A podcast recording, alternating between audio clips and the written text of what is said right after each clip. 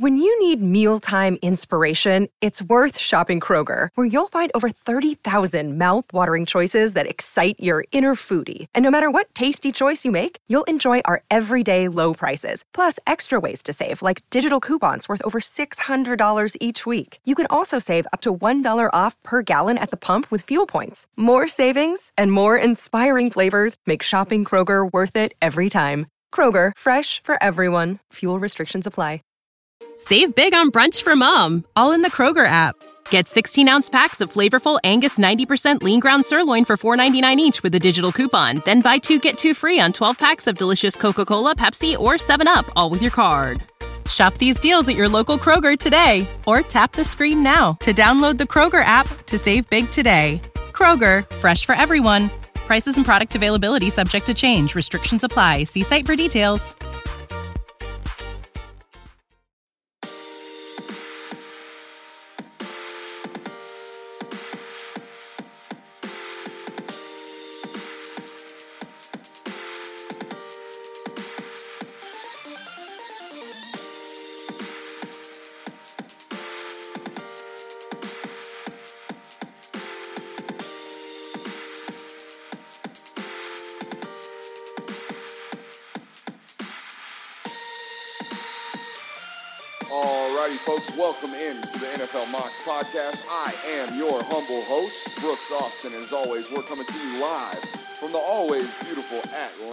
Georgia. Man, we've got a great show for you guys tonight. We're going to do our first full official first round mock draft with Sayre Bedinger. Sayre is the co host of the Knights of Den podcast, which covers all things Denver Broncos with his boy Brandon Keckler.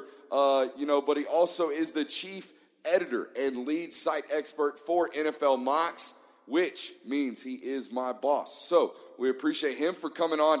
Check out all of his work. Feel free to follow him on Twitter at Sayre Bedinger. That is at S A Y R E B E D I N G E R. And however and wherever you found this podcast, please be sure to like, subscribe, rate, and review. Leave that rate leave that review while you're there. Unsubscribe, resubscribe, do all that fun stuff that all of us podcasters beg you to do every time you hear us and listen to us. We appreciate you guys for listening to us on the NFL Mocks podcast brought to you by Fansided.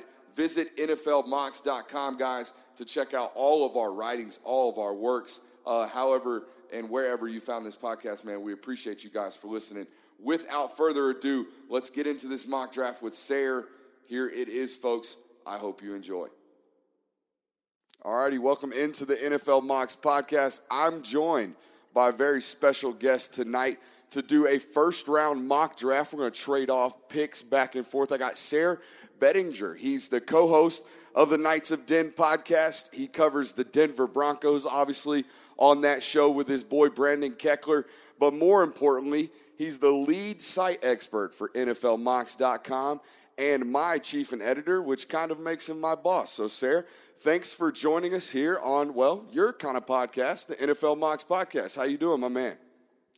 Dude, I'm doing so great. And uh, I just got to say, man, you're doing awesome, killing it with this podcast. I love listening. Uh, just, just great. I don't know. It's just great work so far, man. I'm loving it. Yeah, it's not very often, uh, you know, the general audience gets to hear, you know, a staffing review right here on a podcast. So that's nice to know. Obviously, you're our site expert. So, how long you've been working with NFL Mocks? I should know this stuff, but um, let's pretend hey, I don't. How long you been working with NFL Mocks, my man?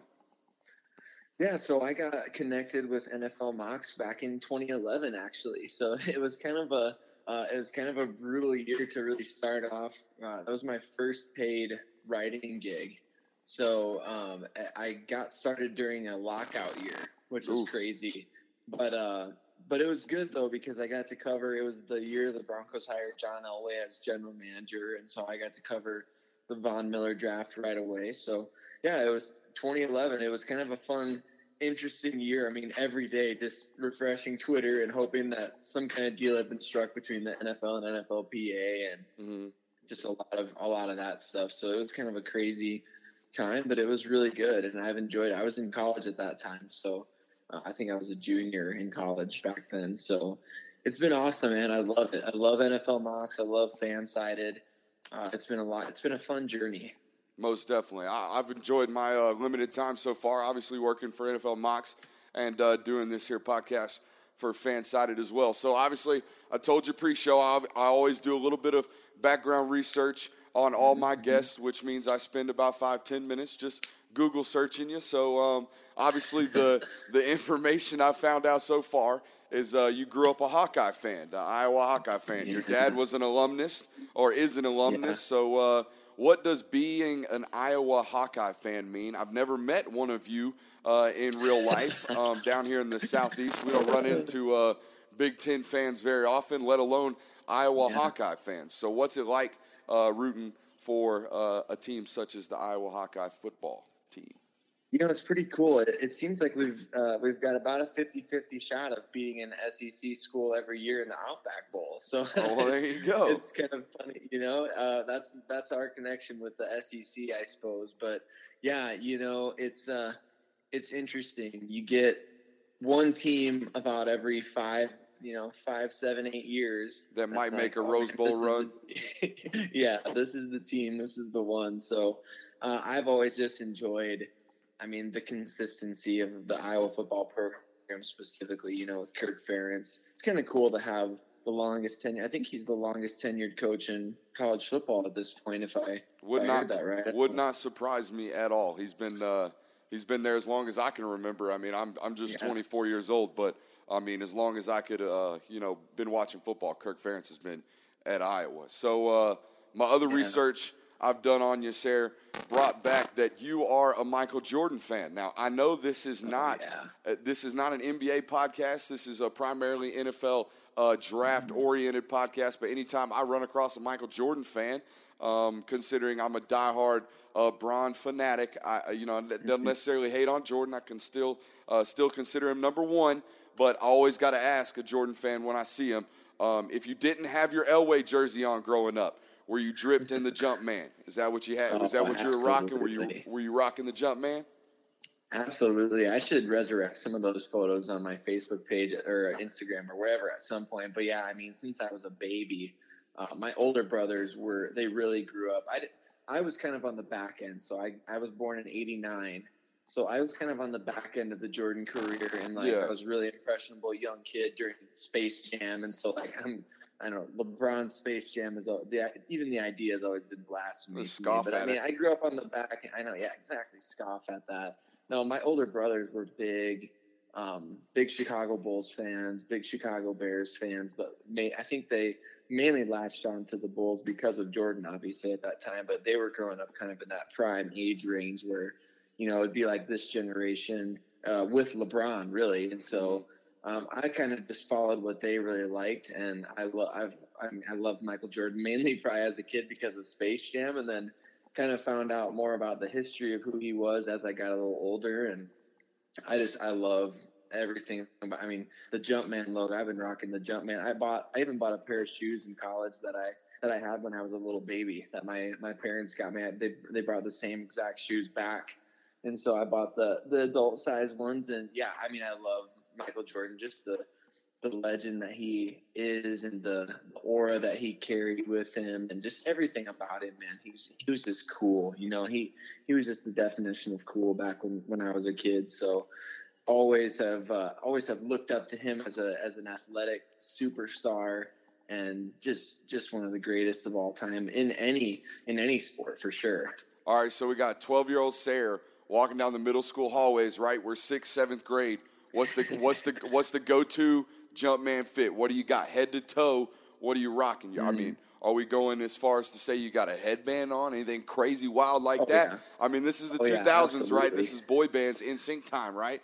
At that point, when you yeah. were in middle school, right? I mean, headbands to out, like normal places off the court was kind of a, a, a, normal, natural thing to see in the early 2000s. Yeah. I'm not talking oh, wild here. So, what was the go to fit, man? What, what did it look like? What were you rocking?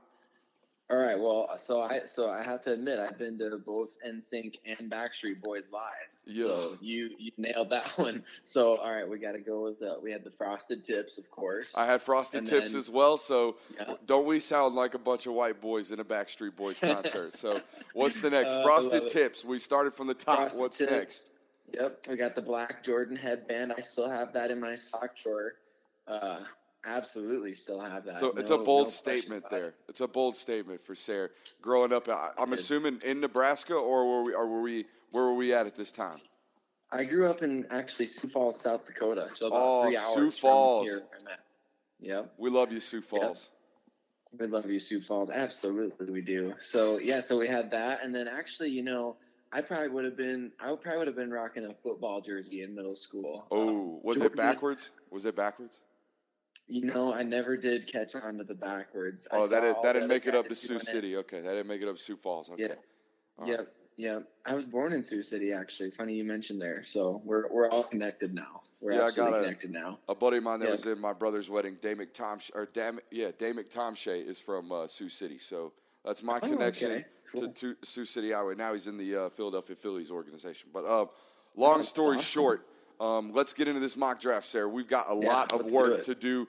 Um, so here's how this is going to work, audience. We're going to trade off picks one at a time, okay? Pretty simple. Making selections for each team. We're going to act as acting GM and owner for those franchises. One rule there's no trades. Um, the other rule, it gets a little complicated for the listener. The other rule is that obviously Sarah had to get his sweet Broncos, so that means he's picking evens. I've got odds. So we got that. Everyone's ready. Audience ready. Sarah, are you ready? Oh, I'm ready. I'm ready for this. All right, so let's pull up my big board. I got my big board. You know, I'm a nerd. I put it on an Excel sheet. That's how I get down. we get down I and dirty it. here on this Excel sheet. So, number one, obviously, we'll start with the Arizona Cardinals. So, the rumors have been flying, right, since the NFL uh, combine, Sarah, that Kyler Murray is pretty much locked in at one, right? Rumors been going, going, going, going, going. So, all the signs are pointing to Kyler Murray uh, with those rumors and whatnot. And if you want to even take it further, the signing of Terrell Suggs, they fill a need opposite there of Chandler Jones. So the signs, however, on the other end, that maybe it's not necessarily a lock with Kyler Murray at number one is the fact that they haven't shopped Josh Rosen at this point.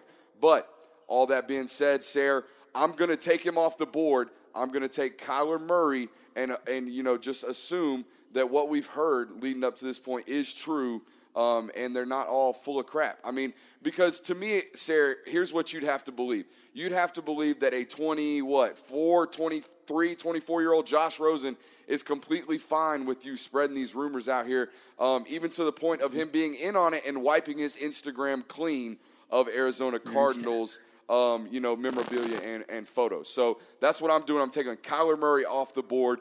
Before you get into your pick there at number two, before we put the Niners on the clock, what are your thoughts on Arizona right there? Kyler Murray going number one, sir.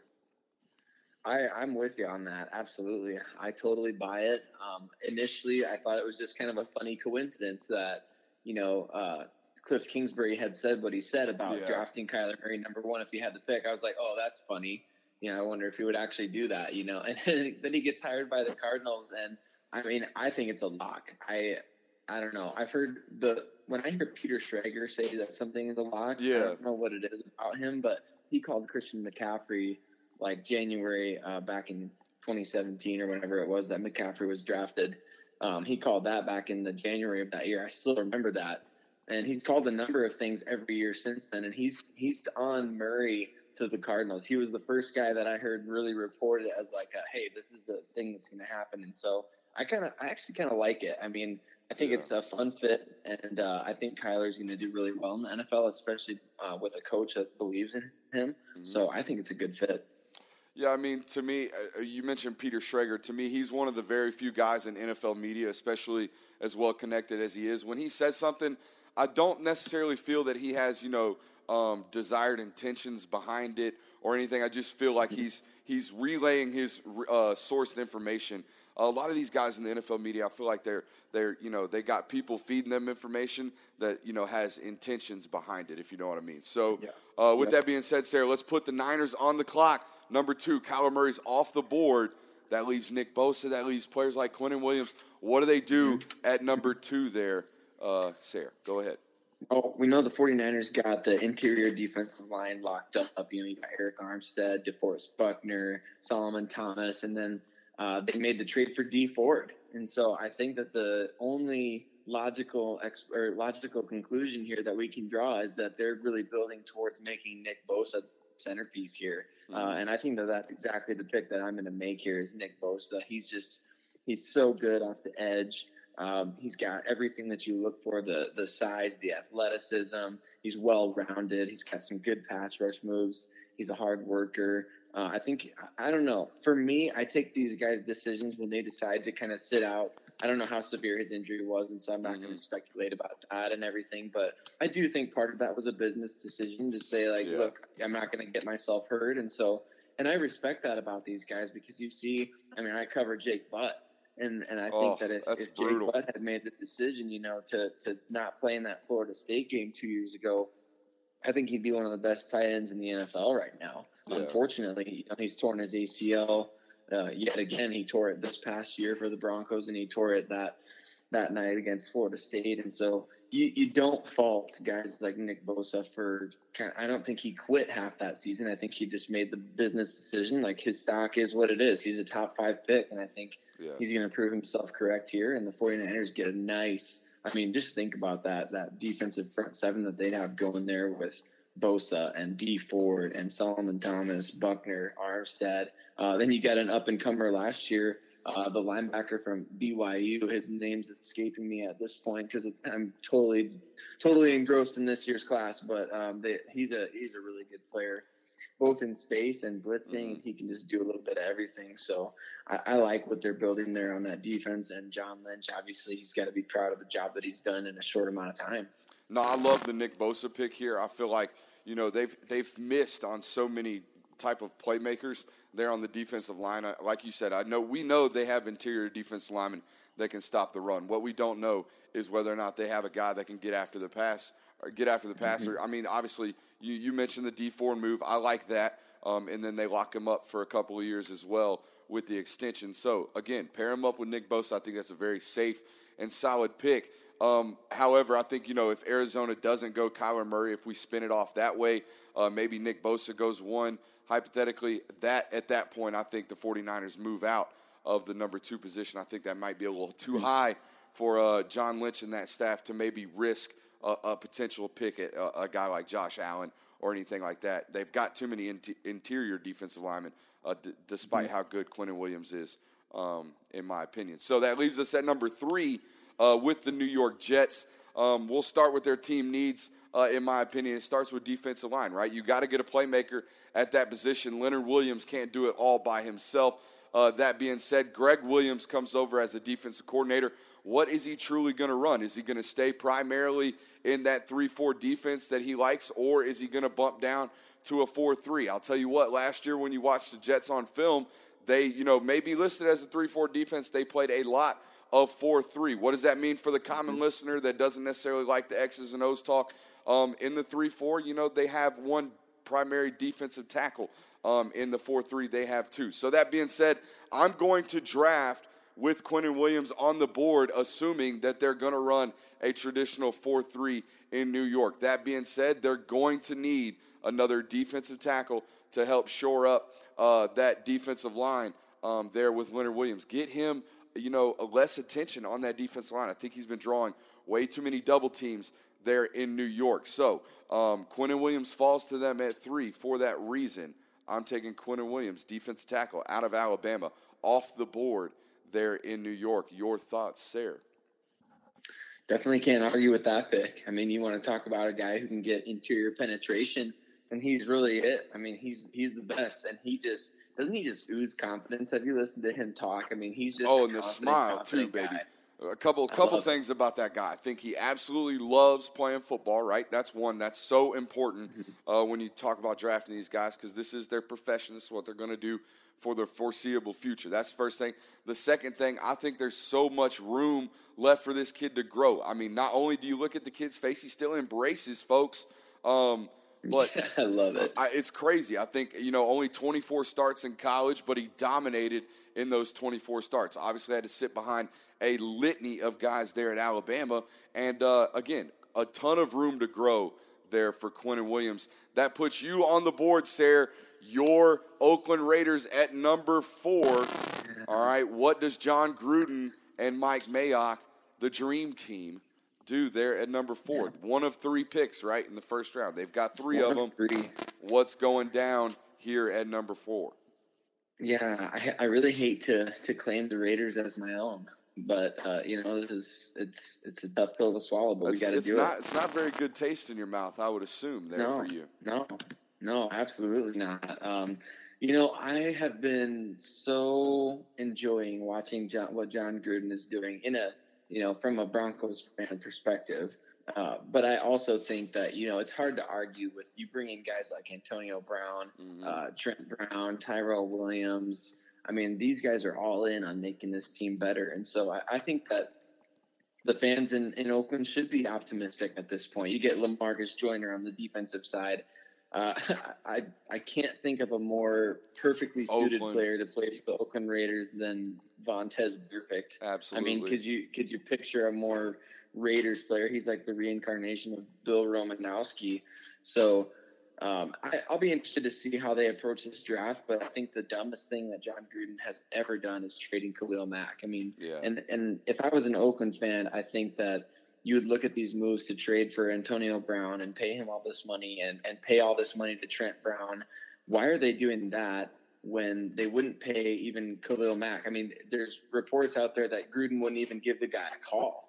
So I, I, think that that's the that's the most brutal aspect to this. If I'm a Raiders fan, you know, I'd rather not have one of these first these two first round picks than uh, if I could have Khalil Mack back. Yeah. So I think that they have to go with that edge player with this pick, whether it's uh, Josh Allen or whether it's Montez Sweat. And I think that most people are probably going to have Josh Allen higher higher on their board overall. Yeah. And I think that Allen's really a good versatile fit. I mean the the Raiders are going to probably run a pretty traditional four three mm-hmm. defense, and so uh, and Allen fits that. He's a guy who could play either role, really. I mean, if a, if a three four team wanted to draft him, I think he'd be excellent in that regard. I think he's just a really safe pick. I don't think he has yeah. the type of upside that Khalil Mack has or Von Miller or anybody like that. But I think he's going to be a really good edge player in the NFL for a really long time uh, because he works hard. I mean, you saw him; he was he was almost kind of dogging it early in his career at Kentucky, and then he really whipped his butt into shape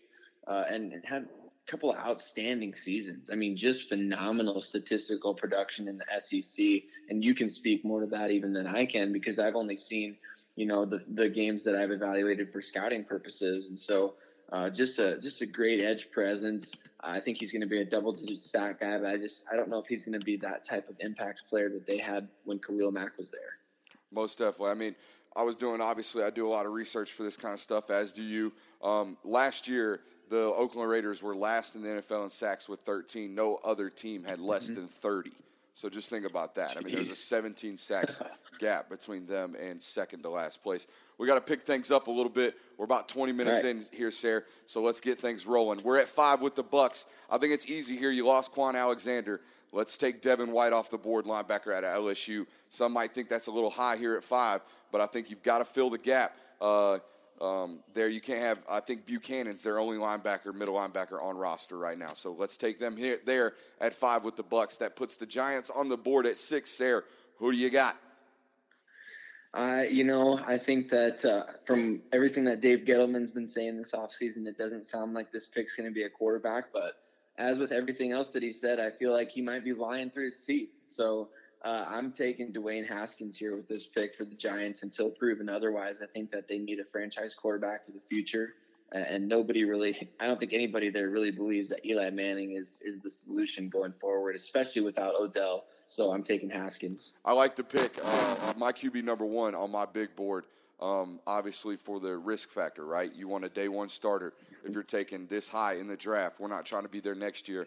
And I think Kyler Murray might put you at the potential to do that because he could flop. I think there's a very, uh, not a high chance for that to happen, but it's higher for a flop than Haskins is. So let's move on to 7 mm-hmm. That puts the Jags on the board. They got their quarterback, or at least they think they did, in Nick Foles. For that reason, um, you know, I think you got to protect him here. Uh, let's take the first tackle off the board. Give me Jawaan Taylor. I love him here. You know why? He played right tackle in college. They have their left tackle there uh, already in Jacksonville. I'm drawing a blank on the name. He got hurt last year. Uh, the kid out of Alabama, Cameron Robinson, Cameron Robinson yeah. right there. Give me Jawaan Taylor, the offensive tackle out of Florida. Let's take him off the board. That puts the Detroit Lions on the clock at number eight. What do they do there?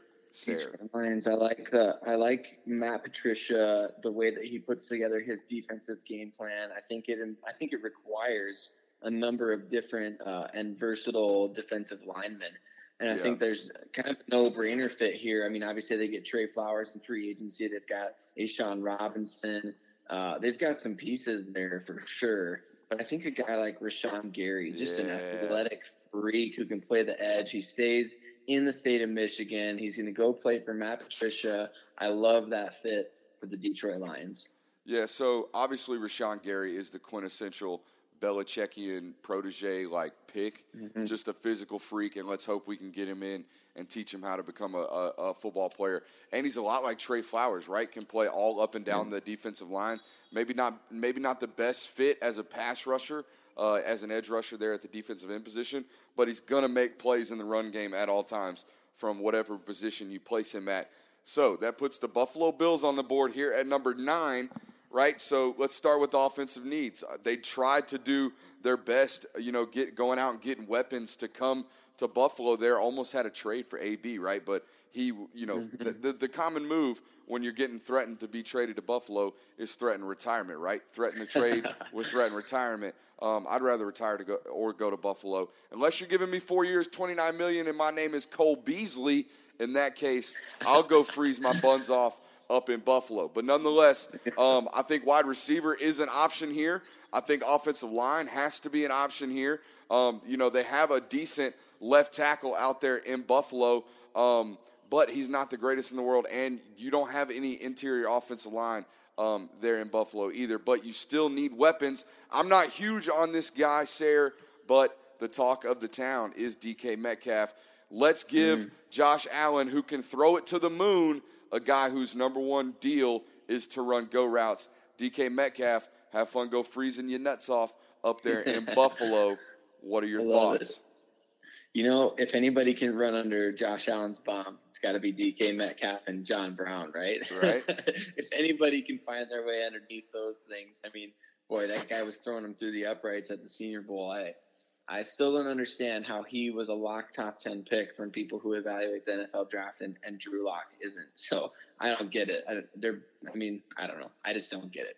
But I like the pick for Buffalo. I mean, it's an exciting pick. And you try, like you said, they tried to get Antonio Brown, and here they are. They've got DK Metcalf and John Brown. So, you know, yeah, let let DK go straight down the field out of the outside, and let John Ross terrify safeties from the slot going vertical, and let's just run four verts all day. You got Zay Jones, a guy you invested highly in a couple years ago.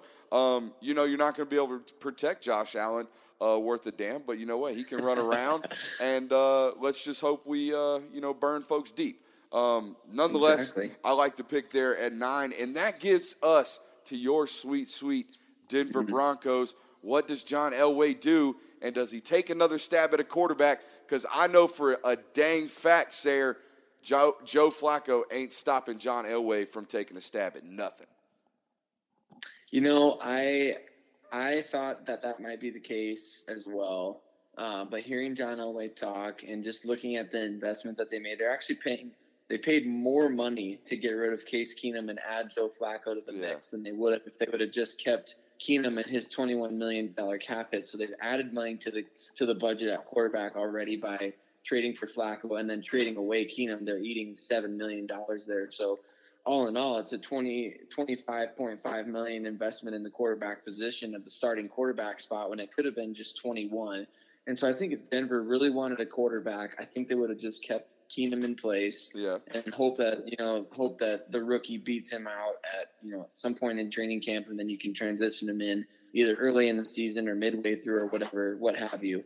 Um, but I think this mock draft scenario presents honestly one of my ideal scenarios for the Broncos. It's kind of a Bradley Chubb type of scenario from last year where there's a guy on the board that you just can't pass up on because he's such an elite talent and uh, I might be higher on this guy than others, but Ed Oliver, um, that's my pick There for Denver. go. They, they lost their interior defensive lineman to free agency. Uh, Domata Peko, he's out. Um, they've got three guys on expiring contracts: Derek Wolfe, Adam Gotsis, Shelby Harris. They're all on expiring deals, and so uh, I think Ed Oliver, he's that guy who's going to fit right in the middle of Von Miller and Bradley Chubb for years to come. And uh, those guys are going to go terrorize Patrick Mahomes altogether. No, I love the pick, man. I'm really high on Ed Oliver as well. Um, I'm pretty sure, yeah, on my big board, number two defense tackle there, just behind Quinnen Williams. I like him more uh, than uh, others. I mean, I like him just a little bit more than Jeffrey Simmons. I'm also in agreement with you on the John Elway comments, right? I mean, he's coming out talking reckless about how Joe Flacco is probably entering his prime, at least in his thoughts. Yeah, So yeah. um, I, I, th- I think you're there on the right path. I mean, you got to follow the rhetoric at this point. I mean, guys are lying through their teeth, but all you can do is follow the breadcrumbs, if you will. I love Ed Oliver, and I love the pick there and the value at 10. And uh, you know your deal, right? Uh, I mean, you know what you're talking about. Peko, you lose him. And uh, Derek Wolfe, uh, a guy who's been a staple there in Denver, coming up on the expiring deal. Uh, Ed Oliver, a great pick there at 10, which brings us to 11. The Cincinnati Bengals are on the clock. Um, I think the quarterback uh, pr- uh, position is going to be a position to address in the near future. However, I don't think it's this year's draft. I think they're going to wait to be much worse in future drafts. Uh, for that reason, go out and get a young tackle to potentially protect that future investment at the quarterback position. However, this could be a position uh, and a spot for Devin Bush right here at 11. Uh, he's still available in this draft, and he's still on the big board. Um, I'm kind of inclined to say no, though. Um, let's take a look at the available offensive tackles. Um, you know what? I'm going to do it. I'm going to take Andre Dillard off the board. To me, um, the best available pass protecting offensive lineman in this draft. That's where the league's going. Um, you got to be able to protect your investment at the offensive or at the quarterback position, which I think they're going to make uh, in the coming drafts uh, in the near future. You lose Vontaze Burfict at the linebacker position. Would Devin Bush be a fill-in? Yes, but I think uh, here at the 11 pick uh, is a little bit too high of an investment for me in Devin Bush. What are your quick thoughts there before we hit on the Packers at 12, Sarah?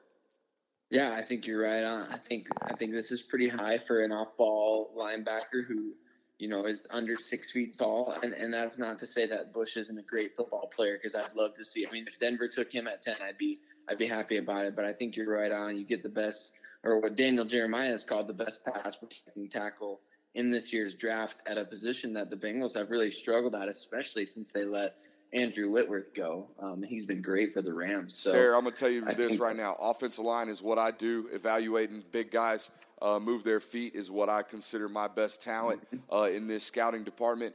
Andre Dillard is nothing short of a freak at the left tackle position in terms of pass protection. Now, they ran the ball by 80 per, or they passed the ball by 80% of the time at Washington State under Mike Leach. So, can he uh, you know, run block? Uh, I don't know because I literally don't know. We haven't seen it on film. Uh, but I love him here at the 11 pick again for an, an offensive line that needs a ton of help. Let's get on to 12. What do the Green Bay Packers do?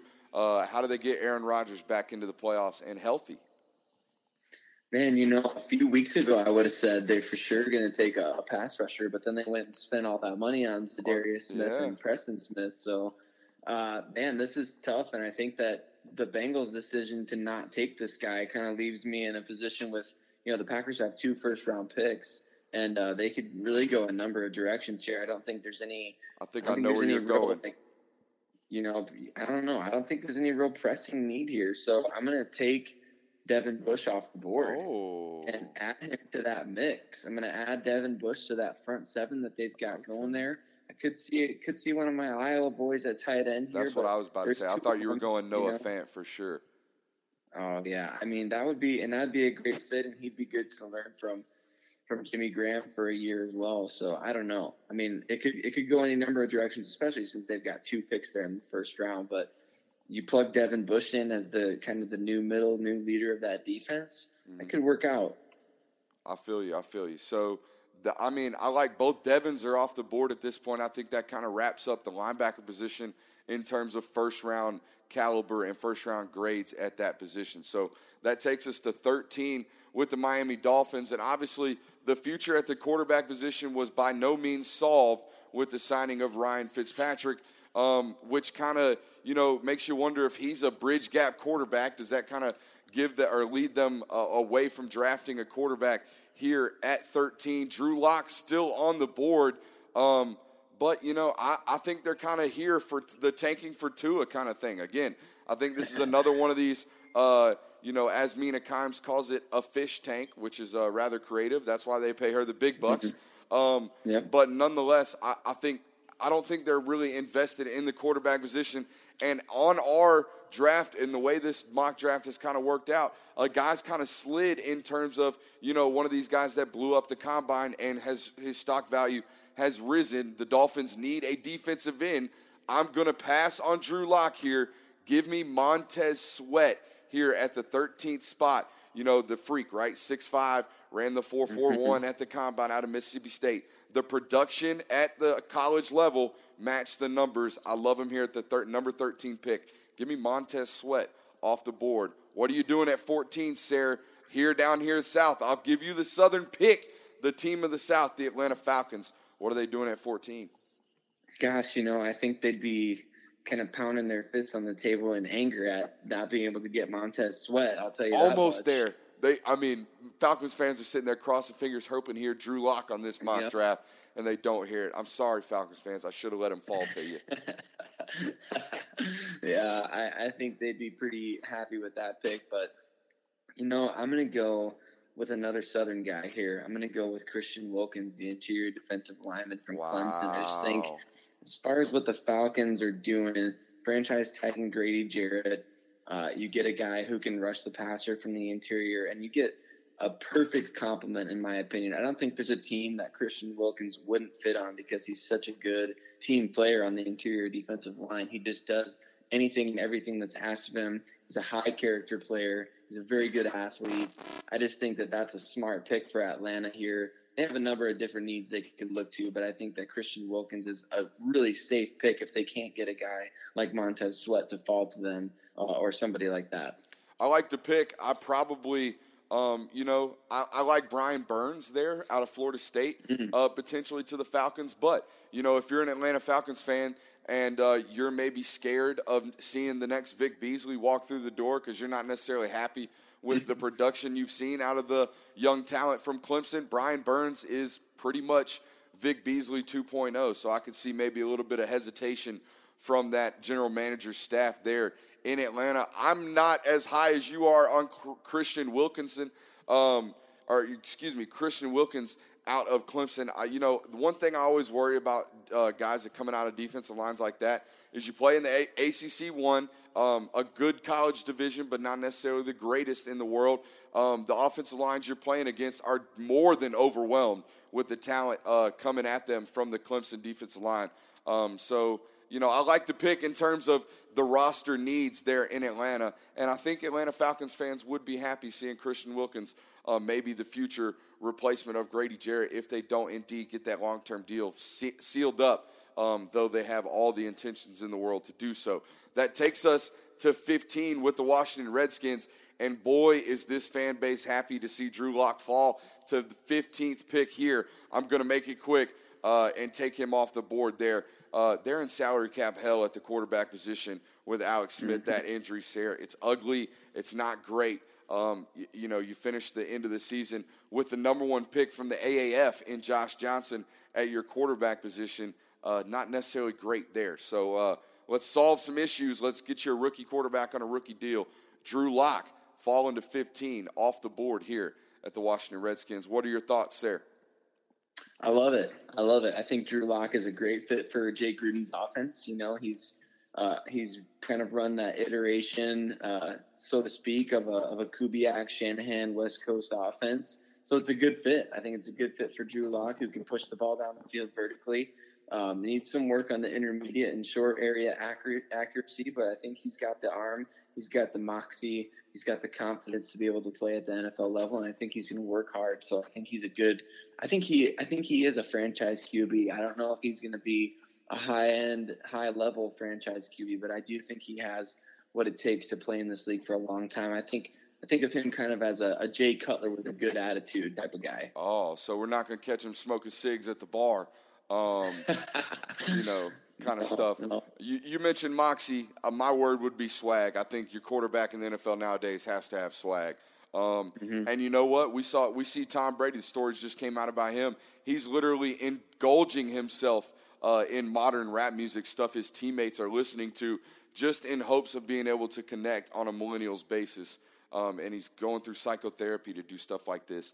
Um, Drew Lock, the swaggiest of the quarterbacks uh, in this draft, in my opinion. Um, you use Moxie, I use Swaggiest. That's what we're doing here on the NFL Mox podcast. That takes us to 16 to Carolina. Like what do the Panthers do, Sayre?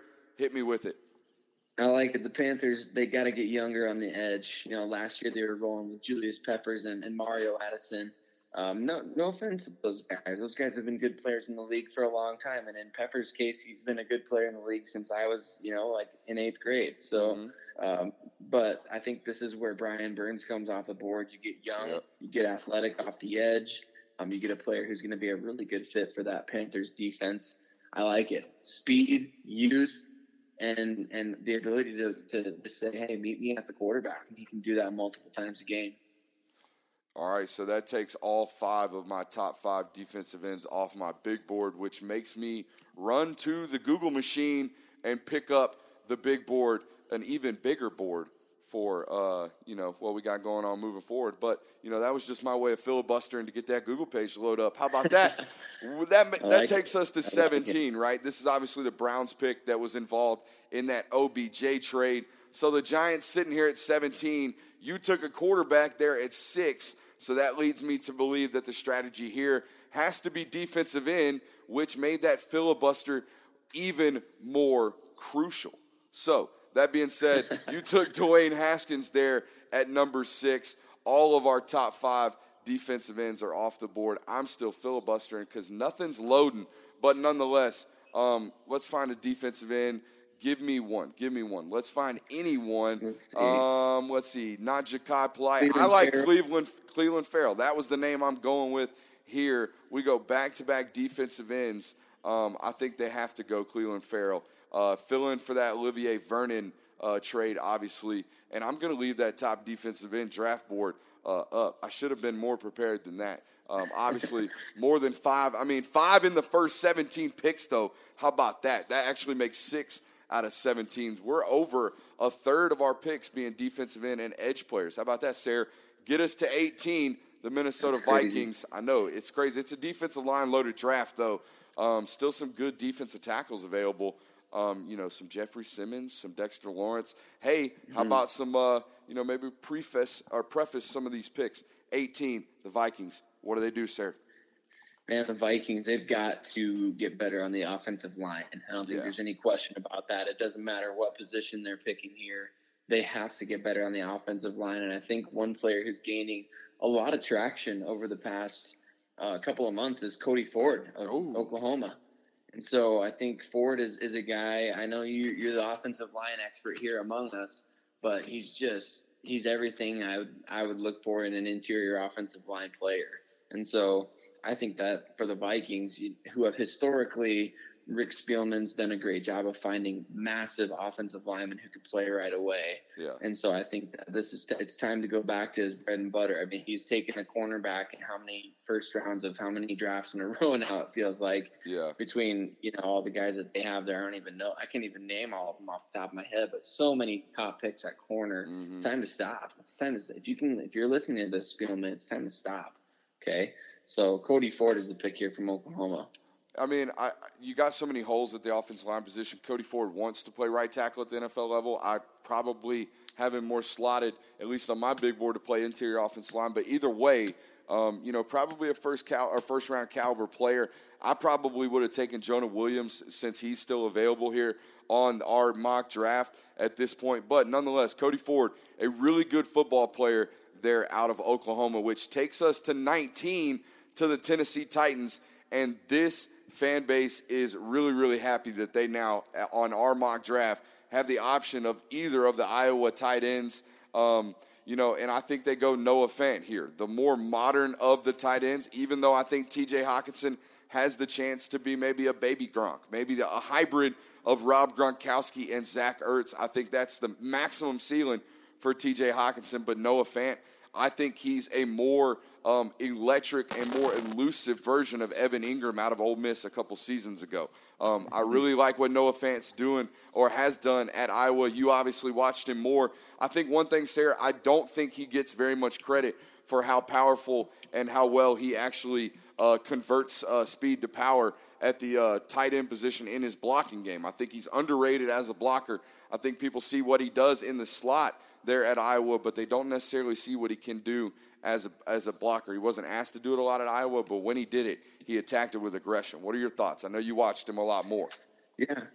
Yeah, I think he gets a bad rap for being such a good receiver. You know, you see all these guys that are coming out who are billed as these big wide receivers or these big slots, and no offense getting lumped in with those guys just because he's a you know a four or five guy at the tight end position, but that's not the case. I mean, Kirk Ferentz, you don't play at Iowa unless you can block. Yeah. Uh, you don't play tight end unless you can block. And I'm not saying that Noah Fant is, you know, he's not Gronkowski or he's not even Hockenson. Hockenson's a much better overall blocker, but he's a willing blocker. He's able. He knows how to how to fulfill his assignments, and I think this is something really underrated. I've been trying to pitch Noah Fant to the Broncos fan base a little bit because you talk about a guy who can block out on the perimeter or as that big slot. Yeah. Um, if you're trying to run out, if you're trying to run outside the tackles, I mean, this is a guy who's going to be able to crash down and block downfield and find these guys just because he's so experienced at it. He's done all that stuff already. So I'm with you. I think he's a very underrated blocker. All right, so that takes us to tw- or to 20, excuse me. The Pittsburgh Steelers. What do the Steelers do? Obviously, they had a lot of losses this offseason with the loss of Antonio Brown via trade and Le'Veon Bell via free agency. On the 20th pick overall in the first round, the Steelers are on the clock, Sarah. What are they doing? Yeah, I think this is a situation where the Steelers they have an opportunity to do what they had done best in the past until they kind of changed. Seemed like they changed trajectory recently with taking a lot of guys who I consider to be reaches in the draft. But there was a long period there with the Steelers. You'd be like, man, how did that guy fall to the Steelers? How did that guy fall to the Steelers? I think this is a, a year where that happens again. You talk about Jonah Williams. Um, I know he's he's stated he wants to play left tackle in the NFL, and that's great. I know right tackle is way different. But you trade away Marcus Gilbert. I don't know how high they are on Matt Feiler. I've never never actually even heard of that guy, but I know they re-signed him. So uh, I don't know how high they are on him if they're high enough to pass on Jonah Williams for him. But I'm taking Jonah Williams to that pick and plugging him in as my starting right tackle immediately. Yeah, one thing I've noticed from the uh, Steelers organization is that they don't really draft on need. I think they draft off like best available player. I think a lot of NFL mm-hmm. teams do that, but they're the epitome of it. I mean, if you just look at what they do at the receiver position every year, even when they have a slew load of them, they still take uh, a receiver in, a, you know, a second or third round pick, just like they did last year with the kid out of Oklahoma State. So um, mm-hmm. that takes us to 21 to the Seattle Seahawks. I've got on my notes here take best defensive end available, but we've already got six of them going off the board. For that reason, I like the value of Jeffrey Simmons here at 21. Mm-hmm. So I'm going to take Jeffrey Simmons off the board. Look, you've obviously got the off the field concerns, which I don't necessarily uh, take too much weight into. This is a mistake this young man made, dating all the way back to his high school days. Never had an issue at Mississippi State and was a dynamite player. Yeah, he had an ACL injury in training, but we've seen that happen multiple times. I think the Seattle Seahawks, of all people, Pete Carroll has has been known to take chances on players like this. Hell, he you know won a Super Bowl with Percy Harvin, taking out people and punching them in the jaw in their locker room there in Seattle. So he doesn't necessarily have any issues taking a chance on a guy. Jeffrey Simmons, I love the value here at 21. Um, even though you know they do need defensive end help, I know you franchise tag Frank Clark, but that does not mean he's going to be there forever. But Jeffrey Simmons, great value here at 21. I think they swipe him up there.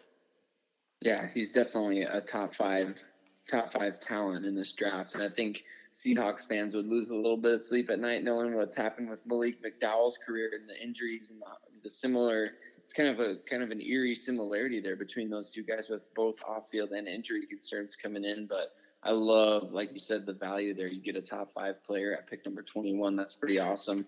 I think for for for Baltimore here, it'll be interesting to see what Eric DeCosta does in his first year, kind of taking the ship over. Uh, I don't know if the Alabama trend is going to continue without Ozzie Newsome in there uh, making the calls, but you never know. I mean, I'm sure he's still got plenty of pull there. So uh, I don't even know who. I'm looking at the Alabama players available. I don't even know who the Ravens would need here in this spot. So I'm going to take for them the best interior offensive lineman available. And I think, uh, and maybe maybe you'll disagree with me on this. I think that the best interior offensive lineman in this draft is Garrett Bradbury out of North Carolina State. Yeah, I and mean, so uh, if you're just pure interior lineman, guys who aren't transitioning from one position to the other, I think this is a guy who could start right away. All right, so my take on Garrett Bradbury is you better be running, uh, you know, an outside zone scheme. I think he's a he's a guy that is a, a tremendous athlete at the center position. Um, you know, the Buffalo or the Baltimore Ravens tend to be a smash mouth, uh, you know, more of a downhill type of offense. But nonetheless, Garrett Bradbury is a plug and play starter at the center position. So I love the pick at 22.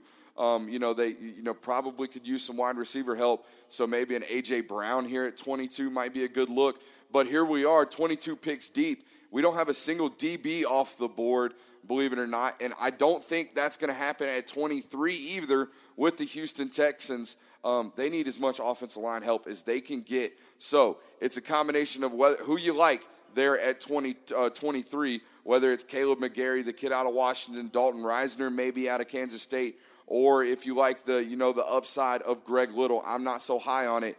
Give me Kaleb McGary offensive tackle out of Washington. I think he definitely fits the mold and the style of play there in Houston. Just a nasty, nasty right tackle to help protect, uh, you know, Deshaun Watson, who's been injured a ton. So that takes us to 24, the Raiders. This has got to be a DB here. I have to believe. There's a ton of DBs, right? What do they do? Yeah, 24, the Raiders are on the clock. It, you know, they, they pick upcoming here in three picks, and I don't know if I would risk. I don't know if I would risk this guy not being there three picks from now. So I'm going to go ahead and I'm going to I'm going to say that the Raiders would like one of Greedy Williams, Byron Murphy, or DeAndre Baker enough to wait until that next pick, and I'm going to take T.J. Hockenson off the board. There you I go. hate to send him to Oakland, but you lose Jared Cook to the Saints. I have no idea who the Raiders tight end even is at this point, and I think that Hockenson is a guy who's going to really appeal to the style that Jon Gruden and Mike Mayock are going for, just in terms of their their offense that they're going to be running there. He does everything well. Uh, I'm sure if if they wanted him to run the spider two wide banana, I'm sure he could, you know, have some type of role and involvement in that as well. So Oh, Hockenson two wide joins banana, the baby. offensive weapon. Yeah, yep. It's- it's he joins dynamo. that offensive. It is. It is. It is a It's worked for a long time, and I think that's Jon Gruden's main philosophy as an offensive coach. It's if it's worked for a long time, it's going to work. So we'll see how that works out. But Hockenson, you know, combined with Antonio Brown, all those guys they've got there, I like it. All right, so that takes us to the Philadelphia Eagles at 25, and they've got their pick of the litter uh, in terms of DBs. It's a short DB class. I know they re signed Ronald Darby on the cheap, but you can never have enough corners, and this is a DB staff that at the end of the year, they had your nephew and your neighbor playing DB for them in the playoffs. So for that reason, I think the Philadelphia Eagles take their pick of who they think is best available at the cornerback position. You name the three names that are on the top of my board, whether it's Greedy Williams, DeAndre Baker, or um, Byron Murphy out of Washington. For me, if it's me, I'm not saying this this is who they like, um, but to me, I think uh, DeAndre Baker put together the best film in his college career. I know he did not test well, but I love what he did out of the SEC there at Georgia. Give me DeAndre Baker, best cornerback available. Um, again, I think if there's no corner taking uh, 25 picks into this draft, they've got their pick of best available. They have to go corner at that position. What are your like thoughts that. there? I think that's a great pick. Like you said, you can never have too many corners, especially too many guys who can who can actually play. Yeah. Those guys are those guys are so valuable, especially come playoff time. And the Eagles know what it's like to to deal with injuries at those positions specifically. So they need to be deep for a playoff run. They've got so much talent on the defensive front. It would be a shame to see that go to waste if they didn't have guys who could capitalize off off that pass rush they got going. Most definitely. I mean, obviously a great spot for Josh Jacobs. We've seen that in a ton of mocks here, but in our situation, uh, the corners all still available. Uh, they go corner right there at 25, and I got him taking DeAndre Baker, which takes us to 26. The Indianapolis Colts. What do they do? Josh Jacobs still on the board, but they already have a litany of running backs in their stall. What do the Colts do here at 26, Sarah? They do. They do have plenty of running backs. I think that they, if I mean, they could have gone for an upgrade. They might still sign Jay Ajayi. Who knows? They signed Justin Houston uh, on the day of this recording, so really interesting pickup there, especially after they weren't super active in the early goings of free agency. Gosh, I love the I love the defense they're putting together there with Darius Leonard, Justin Houston, Jabaal Sheard, all these guys on the defensive front. Their secondary, it's improving. You know, it's it's improving. They've got some pieces there. They re-signed Clayton Geathers, re-signed Pierre Desir. I think this has got to be a corner. I mean, I think it's got to be a corner, and I think for me, like you said with the last pick, I mean, this might not be the Colts' favorite guy, but I think it's my favorite guy here. It'd be Greedy Williams. I just think you know you get an opportunity to get a guy who can make some plays on the ball. Now you've got the rushers and the players in front of him who can uh, force those early throws, and I think he's the type of guy who could really capitalize off a quarterback making making some kind of uh, knee jerk throws out there. So I'm going to take Greedy Williams here for the Colts. So I'm not like extremely high on Greedy Williams. I knew he was going to run well. We knew that. Never saw him get burnt in college. Um, we knew he was going to run well. Um, what we obviously haven't seen, and we're not going to be able to see until he gets onto a professional field at this point, is whether or not he can tackle. Right? I mean, I, I didn't mm-hmm. see him ever get in there and want to shake it up at the college level. Uh, nothing makes me believe he's going to want to go out and do that at the professional level. But nonetheless, uh, you know, some scouts are a lot higher on him. Uh, love the pick there. I think we go corner, corner, corner again because the Oakland Raiders, obviously, uh, at four, you took Josh Allen, the edge rusher out of Kentucky, and then you came back at 24 and took TJ Hockenson, the tight end out of Iowa, which leaves the DB position still a question or a position of need for the Oakland Raiders. With that being said, I'll take Byron Murphy off the board here, which gives us, after seeing no DBs drafted in the first 25 picks, we take three in a row there with DeAndre Baker, Baker mm-hmm. Greedy Williams, and Byron Murphy, which puts the Los Angeles Chargers on the clock, Sarah, at 28. Uh, what do they do? I think they got to get better at the defensive line uh, position, maybe a little bigger and deeper. But nonetheless, your pick, your take. Go away. I think you're exactly right. Interior defensive line, maybe. Uh, the, I hate. Gosh, again, I'm getting I'm getting the AFC West teams today, and I, at least you get the Chiefs. You get to pick for the Chiefs. Well, there you go. Um, I, you know, I, I like uh, the Chargers' entire defense is just awesome. Uh, but if you add Dexter Lawrence to the middle of that, that I was the, that they could be just absolutely deadly. That was the remaining defensive lineman on my big board, or excuse me, interior defensive lineman on my big board, which means I'm running again to the Google machine just in case. But nonetheless, I like the pick there, Dexter Lawrence, the big hefty man out of Clemson. So that takes us to 29 um, to your, well, not your, your beloved or hated uh, Kansas City Chiefs. Um, you know, and, and not a lot of holes here except for the defensive end position now with Justin Houston and Dee Ford having left this staff. Um, you lose uh, Eric Berry now, um, obviously, to free agency, but you do sign Tyrann Mathieu, an in the box safety, um, or, you know, kind of a do it all safety. Um, I don't think there's, you know, necessarily great defensive ends left available in this draft. Maybe you like a Jaylon Ferguson out of Louisiana Tech. Um, you know, but again, or a Zach Allen for God's sakes out of Boston College. I'm not prone to make that leap there at that position. So again, with the Kansas City Chiefs, I think they take, you know, maybe Jonathan Abram here. Let's take a safety off the board. Let's take Jonathan Abram, the, you know, thumper. Let's fill the let's make wide receivers terrified to go across the middle with Tyrann Mathieu and John Abram out of Mississippi State. Your thoughts on that selection, Sarah? Boy, you'd have two of the toughest, most confident safeties in the league there if you took Jonathan Abram and paired him with Tyrann Mathieu, that's for sure. And the Chiefs are definitely going to need some confidence on the back end because they've got absolutely nothing outside of Chris Jones on that defensive front seven. And so, like you said, it's a at this point in the first round, there's really nothing for them there to to hang their hat on as far as a pass rusher. So they've no. got to go with the best defensive player on their board, regardless of position, because they have so many holes at, at every position. I think I like that pick. I could also see center being a need for them. You know, they lost yeah. Mitch Morse to free agency, but he was injured last year, so they might have his replacement already already you know set, what? So you know what? Can I can I renege? I mean, like as if we're playing spades right here. I know I dropped a I dropped a low spade on the table right now, but can I?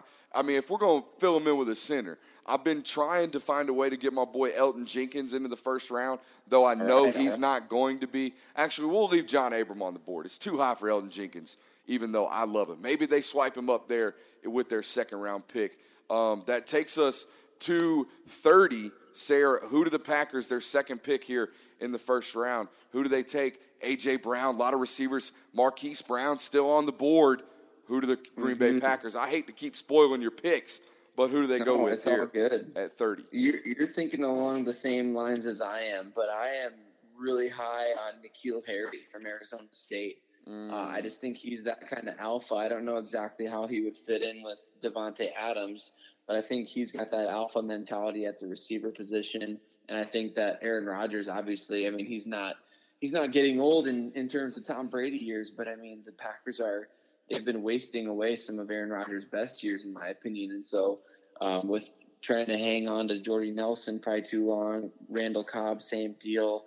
So now go get a guy like N'Keal Harry who can be another alpha to go with Davante Adams and and hauling some touchdown, hauling some touchdowns from Aaron Rodgers. I like that idea. Yeah, I'm I'm actually kind of big on uh, Hollywood Brown right here in this spot. If he were uh, mm-hmm. available at 30, and here's why: I think Davante Adams is your number one in this system.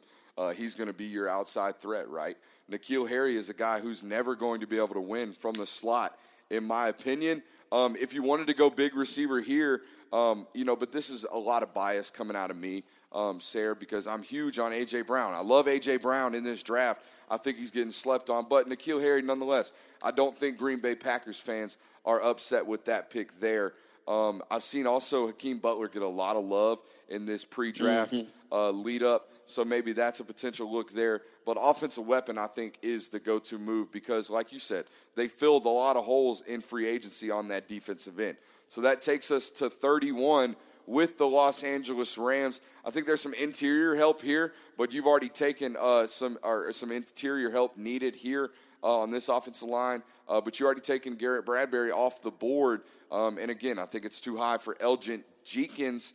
Um, but you know, they they need tight ends. There's not a first round tight end available unless you like Irv Smith uh, to be a first round caliber tight end. Um, he didn't test well enough for me to be a first round tight end, uh, but to me, that's the only need left to fill in this roster. So, for that sake, I'll take Irv Smith, tight end, out of Alabama, even though you just heard me, Sarah. Not a lot of conviction uh, for me in that pick. Yeah, I think, you know, he's one of those guys who you would say, if you're the Rams, you would say, well, he's not going to be there with our second round pick. No. So we got to get him right now. So they could either trade back and try to get him or or just take him there and get that fifth year option from him. So I I, I don't mind it. All right, that wraps up or brings us to our last pick, 32, Mr. Irrelevant in the first round. Just kidding. 32, the New England Patriots. Who do they take, Sarah? Man, this is this is kind of a tough spot. I I don't always know exactly what to to project for the Patriots. Mm-hmm. I think that they've got they've. I mean, how nice for them to lose Trent Brown to get a, a third round compensatory pick in next year's draft from that likely, and then just you know slot in Isaiah Wynn, last year's first round pick, who I think I love him by the way. Player. Yeah, I yeah. absolutely love him. Yeah, I boy, that guy. I mean, how how often do you see guys who are six two who can play the left tackle position like magic that? feet, Sayre. Magic feet. Mm-hmm. That's how he does it. It's all feet. He blocks people with his feet at all times. I love it. I love it. I love so watching you got? him play. 32. Well, let's see. This guy's going to go up against him in practice. I think this is another reach here, but uh, I think this guy's kind of the quintessential Patriot. I'm going to go with Chase Winovich out of Michigan. Okay. I think that's definitely the type of guy who could play multiple positions for them. He could drop into coverage if they need. He can play with his hand in the dirt. Uh, I think he's going to come really highly recommended by his college coaches. A high character kid. Uh, I think he's going to be a good good player in the NFL. I don't know if he's a top 32 player, but maybe he's a great fit for the Patriots, and they don't ever care about what people think of where they take guys. That's for darn sure. So I could see him being picked number 32 there for them. Boy, I'm going to tell you what, if you'd have told me at the end of the college football season that Chase Winovich would have snuck his way into a first round mock draft on my podcast, I would have called you foolish. But then seeing what he did at the combine, man, he really blew it out of the water. I mean, ran well, tested well, benched well, did it all. And I'm sure he more than interviewed well um, there at the combine as well. So that is our mm-hmm. first round mock draft, there. Some names still left on the board, right? Daniel Jones, the lone quarterback left, unless you like Will Grier. All the wide receivers are still available. A.J. Brown, Hollywood Brown, Parris Campbell, even Riley Ridley. Offensive tackles, if you still need them on day two, Dalton Risner, Greg Little, uh, interior offensive lineman, Elgton Jenkins, a guy like Erik McCoy still available, Chris, Chris Lindstrom. Uh, all the tight ends, all those guys are off the board. Uh, the notable names are all gone. As far as all the defensive linemen, they're all gone. They went like wildfire. Uh, I think we had seven defensive ends go in our mock draft so far, Sayre. Mm-hmm. Um, the only notable linebackers went off the board. Taylor Rapp still available. All the safeties outside of John Abram will still be available. Rock Ya-Sin. Who, who are out of those names? Who are some names we probably should have drafted? Who do we miss on there, Sayre, in your opinion? I think we did a damn good job.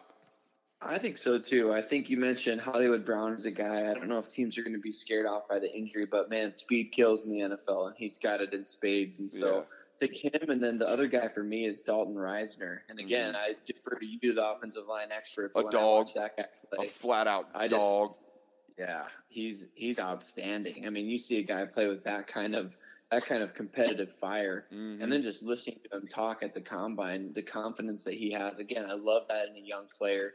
I love when guys don't give politically correct answers when they're asked, like, "Do you think you're the best this in the in this year's draft? Do you you know whatever it is?" I love when they give the confident answers and they say, "Oh yeah, you know I am, I am that guy," uh, and I think he's a guy who's going to change, kind of change the culture of an offensive line. And so I could easily see him being a first round pick. I mean, you look even all the way back to the Vikings at 18. I think he'd be a good pick for them there. But you just never know what's going to happen. I mean, last year at this time we thought Courtland Sutton was a lock top 20 pick and he fell to mm. the you know the early portion of round two. So you just never know what's going to happen. Man, you knew you had to sneak another Denver Broncos fanboy comment in there, didn't you? I did. I did. We got a we got a first round value there in Courtland Sutton. You know it. All right, all right. Well, Sayre, I appreciate you for joining us. Before you leave, man, direct the people to your work. How can they find you on Twitter? All that good stuff. Where can they read your work? All that stuff, man. Absolutely.